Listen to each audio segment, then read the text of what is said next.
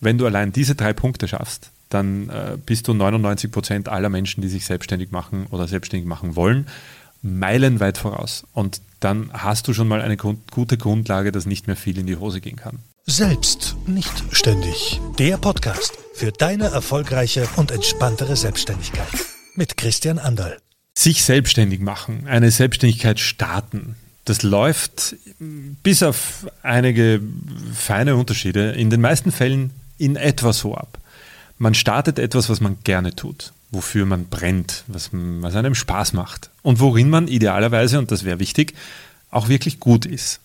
Und dann, wenn man ehrlich ist, rückblickend betrachtet, hofft man auch ein bisschen, weil man weiß nicht so viel über das, was die Wunschkunden oder das potenzielle Publikum eigentlich wollen. Man weiß noch nicht viel über Unternehmertum, außer man hat es schon mal gemacht. Man hofft einfach ziemlich viel. Das heißt, man probiert auch sehr viele verschiedene Dinge aus. Es kommt auch ein bisschen ein Angstgefühl dazu. Man probiert lieber sehr viele verschiedene Dinge aus, weil man ja nicht weiß, ob man auf einem einzigen Bein sein ganzes Unternehmen aufbauen kann. Und das ist auch nicht sonderlich ratsam anfangs. Im schlimmsten Fall passiert nicht viel. Dann gibt es aber sehr viele Anhaltspunkte, wo man ansetzen kann.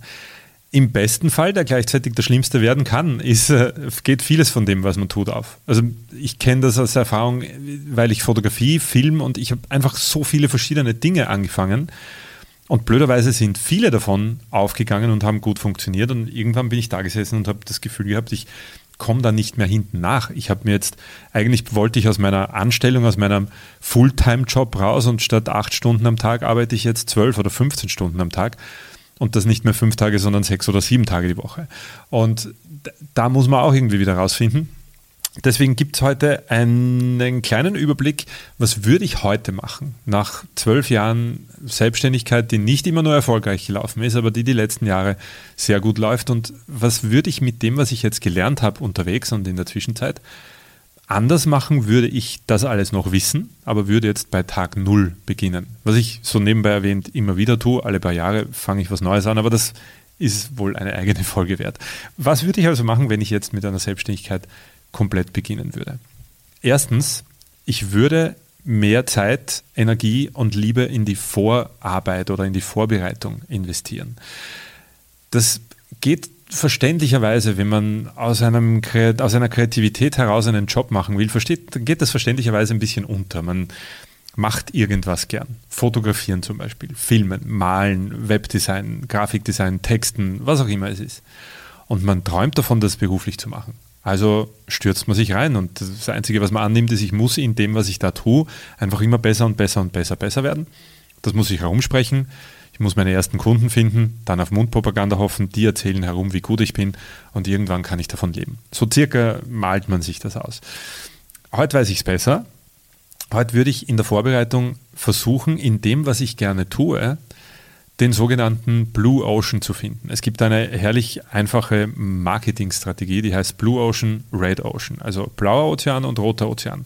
Der rote Ozean ist der, wo einfach wahnsinnig viel gefischt wird, der voll ist mit Blut wo einfach so viele Menschen sind und um Kunden werben und kämpfen. Und dort ist halt schwierig durchzukommen. Es ist ein Vielfaches schwieriger, ein schon besetztes Gebiet oder eine Kategorie, in der man versucht, sich selbstständig zu machen, einzunehmen und dort Kunden auf sich aufmerksam zu machen. Es ist aber vergleichsweise sehr einfach, seinen eigenen kleinen blauen Teich aufzumachen, der natürlich viel kleiner ist als der große rote Ozean. Viel kleiner. Aber in, dieser, in diesem kleinen Teich gibt es vielleicht nur dich. Das ist auch der Grund, warum zum Beispiel Fotografie als Beruf immer wieder totgeredet wird. Ja, Fotografie als Beruf, das geht nicht mehr, da gibt es zu viele. Ja, aus der Red Ocean Sicht ist das auch so. Es gibt zu viele Menschen, die sagen, ich bin Fotografin, Fotograf bin ich, Punkt. Und nicht genau definieren, was sie eigentlich für mich tun. Da gibt es tatsächlich viel zu viele davon. Aber wenn es dir gelingt, deine ganz eigene kleine Nische zu machen, deinen eigenen blauen Ozean zu bauen, wo nur du bist und wo man relativ schnell versteht, das ist dein Kerngebiet, deine Kernkompetenz, da bist du die oder der Beste darin, dann wird es auch relativ einfach sein, zu dir zu kommen, wenn man genau diesen einen Bedarf hat. Das heißt jetzt nicht so einfach wie, naja, ich mache Porträtfotografie. Ja, aber auch das ist ein ziemlich roter Ozean. Welche Art von Porträtfotografie machst du? Was genau lieferst du deinen Kunden? Gibt es etwas ganz Besonderes, das du kannst, abgesehen von Fotografie oder das du einbringen kannst deinen Kunden gegenüber? Ich habe nur eines meiner Lieblingsbeispiele aus, aus Holland ist äh, Maurice Jager, ein Porträtfotograf, einer von vielen Porträtfotografen, der irgendwann erkannt hat, dass Menschen soziale Medien beruflich nutzen und dass es einen Stellenwert hat, was wir in sozialen Medien von uns zeigen, was wir dort sagen, was dort passiert. Und dass das ein Businessgebiet ist, das wichtig ist und immer wichtiger wird für die Menschen. Also hat er als einer der ersten beschlossen, er macht eine eigene Website, wo es nichts anderes geht, als Social Media Profilbilder zu erstellen. Es klingt auf den ersten Blick mal so, hä? Social Media Profilbilder, kann man damit Geld verdienen? Ja, natürlich kann man, wenn man verstanden hat und sich befasst hat mit seiner Zielgruppe und sagt, Moment, zum Beispiel auf LinkedIn oder vielen anderen Profilen, die Menschen, die soziale Medien beruflich nutzen, die brauchen nicht irgendein Profilbild. Da gibt es viele, die sagen, ich brauche einfach ein wirklich gutes, auf soziale Medien ausgerichtetes, wirklich gutes Kopfporträt von mir. Also hat er einfach, im Prinzip hat er drei oder vier simple, aber sehr effiziente und sehr schöne Lichtsetups gebaut, hat ein paar Demo-Fotos und Demo-Porträts gemacht, hat eine eigene Website dafür gebaut und innerhalb weniger Monate ist es ihm gelungen, dass Menschen 300, 400 Kilometer rund um den Ort, wo er war, zu ihm gefahren sind, um nur dort ihre Social-Media-Profilbilder machen zu lassen. Ich, ja, natürlich könnte man Smartphone schnappen und sich selber sein Profilbild machen. Aber ein hochqualitatives ist halt ein hochqualitatives. Und natürlich können tausende andere Porträtfotografen das eigentlich auch. Aber ihm ist es halt gelungen zu kommunizieren, was genau er tut, warum er es tut und warum das für mich von Vorteil ist. Und wenn ich einmal diese Werbung oder diese Website sehe, in der mir jemand ganz eindeutig vermittelt, dass er sich mit dieser einen Sache so intensiv auseinandergesetzt hat wie kein anderer, mir argumentiert auf dieser Seite und mir erklärt, warum das so wichtig ist, was alles daran wichtig ist und dass er der Typ ist, der das einfach drauf hat und der sich das überlegt hat und der weiß wie. Menschen sind dann auch zu faul. Ich bin zu faul, mir dann noch 100 äh, andere Porträtfotografen zu suchen, zu schauen, ob es jemand genauso gut kann wie er. Sind die Bilder wirklich vergleichbar? Ist hm, ne, ne? Hey, der weiß, was ich will, der weiß, was ich brauche. Was kostet das? Ich komme. Und dann setzen sich Menschen ins Auto, fahren dahin und ihr Problem ist gelöst. Menschen sind auch bereit, etwas mehr zu zahlen, als sie woanders zahlen würden, dafür, dass sie sich sicher sein können, ihr Thema ist gelöst. Das, was sie wollen, das kriegen sie auch.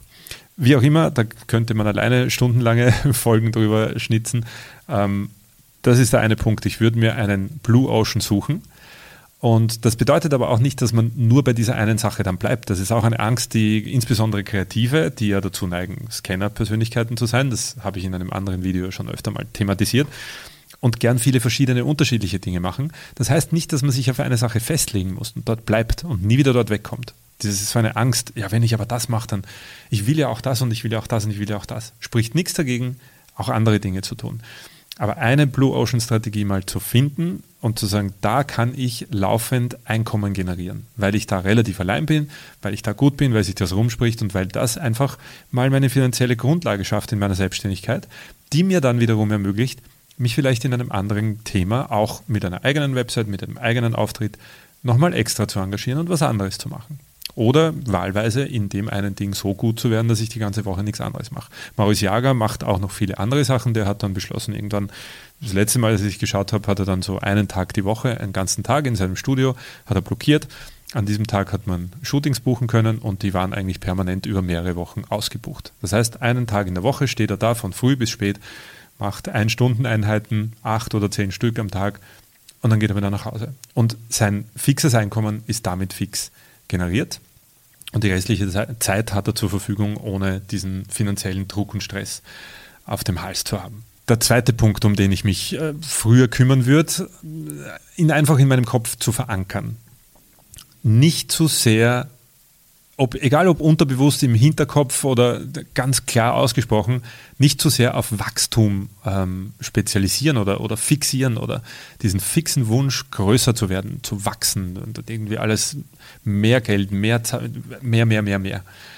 Das alles ein bisschen von Anfang an zu bremsen. Da gibt es ein fantastisches Buch, ähm, Small Giants heißt das, von Bo, Bo muss nachschauen? Bo Burlingham Small Giants ist ein Buch, das Beispiele bringt von Firmen, die sich absichtlich dagegen entschieden haben, groß zu werden, aber stattdessen lieber großartig geworden sind. Und das ist so ein eigenartig schwieriges Unterfangen, wenn es dann mal anfängt zu laufen, nicht instinktiv alles, was kommt, was nach Wachstum riecht oder aussieht, einfach anzunehmen, wenn man sagt, ja natürlich, mache ich natürlich, ich will ja größer werden, will ja expandieren, mehr Mitarbeiter, größeres Studio, größeres Büro, was auch immer, sondern sich bewusst zu entscheiden, ja, das könnten wir machen, das würde jetzt auch mehr Geld bringen, aber nein, das machen wir nicht. Also mit, äh, mit, einem, mit einem meiner Projekte mit der Firma Shootcamp haben wir genau diese Entscheidung schon mehrfach getroffen. Wir hätten schon wesentlich größer expandieren können und haben uns mehrfach dagegen entschieden, das zu tun, weil wir uns genau nach diesem Prinzip äh, Small Giants dazu entschieden haben, nicht größer zu werden, sondern großartiger zu werden. Und das wäre was, was ich von Anfang an ähm, viel früher, noch viel früher lieber verstanden hätte. Allein mit diesen zwei Punkten hätten wir schon mal ziemlich viel abgedeckt. Hast du ein eindeutig wiedererkennbares Produkt oder eine Dienstleistung, für die man einfach, die, die einfach identifizierbar ist, wo man sagt, ah ja, das ist doch die oder das ist doch der, ah ja, genau, weiß ich. Kannst du das einfach schnell und effizient erklären? Kannst du es jemandem in einem Fahrstuhl einfach erklären, was du hier anbietest und warum das für die betreffende Person relevant sein soll? Und hast du deine Vorarbeit gemacht? Hast du ähm, deine Arbeit gemacht, nämlich auch mit zu messen unterwegs, deine Fortschritte zu messen? Hast du dich darum gekümmert, Woche für Woche, Monat für Monat oder Halbjahr für Halbjahr oder alles auf einmal zu kontrollieren, in Zahlen oder in welcher Form auch immer du es machen möchtest, deine Fortschritte zu messen? Dich hinzusetzen, zurückschauen zu können und zu sagen, ha, da habe ich angefangen, ja, da ist jetzt was passiert bis hierhin. Wenn du allein diese drei Punkte schaffst, dann äh, bist du 99 Prozent aller Menschen, die sich selbstständig machen oder selbstständig machen wollen, meilenweit voraus. Und dann hast du schon mal eine Grund, gute Grundlage, dass nicht mehr viel in die Hose gehen kann. Eine extrem wichtige Buchempfehlung an dieser Stelle, ich habe es mit Sicherheit schon öfter empfohlen und ich werde dieses Buch bis an mein Lebensende immer wieder Menschen, die sich selbstständig machen wollen, empfehlen, bis es alle gelesen haben. Und zwar von Gary Keller, The One Thing. Gibt es auch auf Deutsch die äh, erstaunlich einfache Wahrheit über außergewöhnlichen Erfolg, heißt der Untertitel, und nichts könnte es besser treffen. Es geht tatsächlich genau darum, wie du es hinkriegst, das eine Ding zu finden, das du tun musst, damit alle anderen einfacher oder nicht mehr nötig sind. Ich habe es schon öfter empfohlen, schau es dir einfach an, es zahlt sich aus, dieses Buch zu lesen. Vereinfachung ist ein extrem starkes Instrument aber nicht so einfach, wie man glauben sollte. Man stellt sich vor, ja, na gut, dann entscheide ich mich halt einfach für eine Sache. Aber wie genau der Weg dahin geht, das erklärt er in diesem Buch The One Thing. Es ist eine der dringendsten Buchempfehlungen meines Lebens, glaube ich, für alle Selbstständigen. Und was, wenn es dann irgendwie funktioniert, wenn es ein bisschen aufgeht und man findet sich dann in diesem, dieser Situation wieder, dass man sagt, jetzt geht so vieles auf, jetzt hat irgendwie alles funktioniert, aber ich versinke hier in Arbeit, in Chaos, ich habe wahnsinnig viel zu tun, weiß aber gar nicht genau, wo ich hin will. Ich bin nur am Erledigen von Kundenarbeit und Aufträgen und ja, finanziell eh, aber nicht so und irgendwie, ich glaube, ich renne in ein Burnout. Ähm, was macht man dann? Weil auch das kann ja nicht befriedigend sein. Wir machen uns selbstständig, damit wir mit vernünftigem Zeitaufwand viel erreichen, aber nicht um uns fertig zu machen. Dafür gibt es auch eine fantastische Buchempfehlung, wenn du es nicht schon kennst oder das Prinzip kennst oder hast du mit Sicherheit schon mal gehört, das 80-20-Prinzip. Und das Original verlinke ich auch in der Beschreibung. Ähm, die 80-20 Principle gibt es auf Deutsch und auf Englisch, ist einfach eine wirkliche Erhellung, eine Erleuchtung.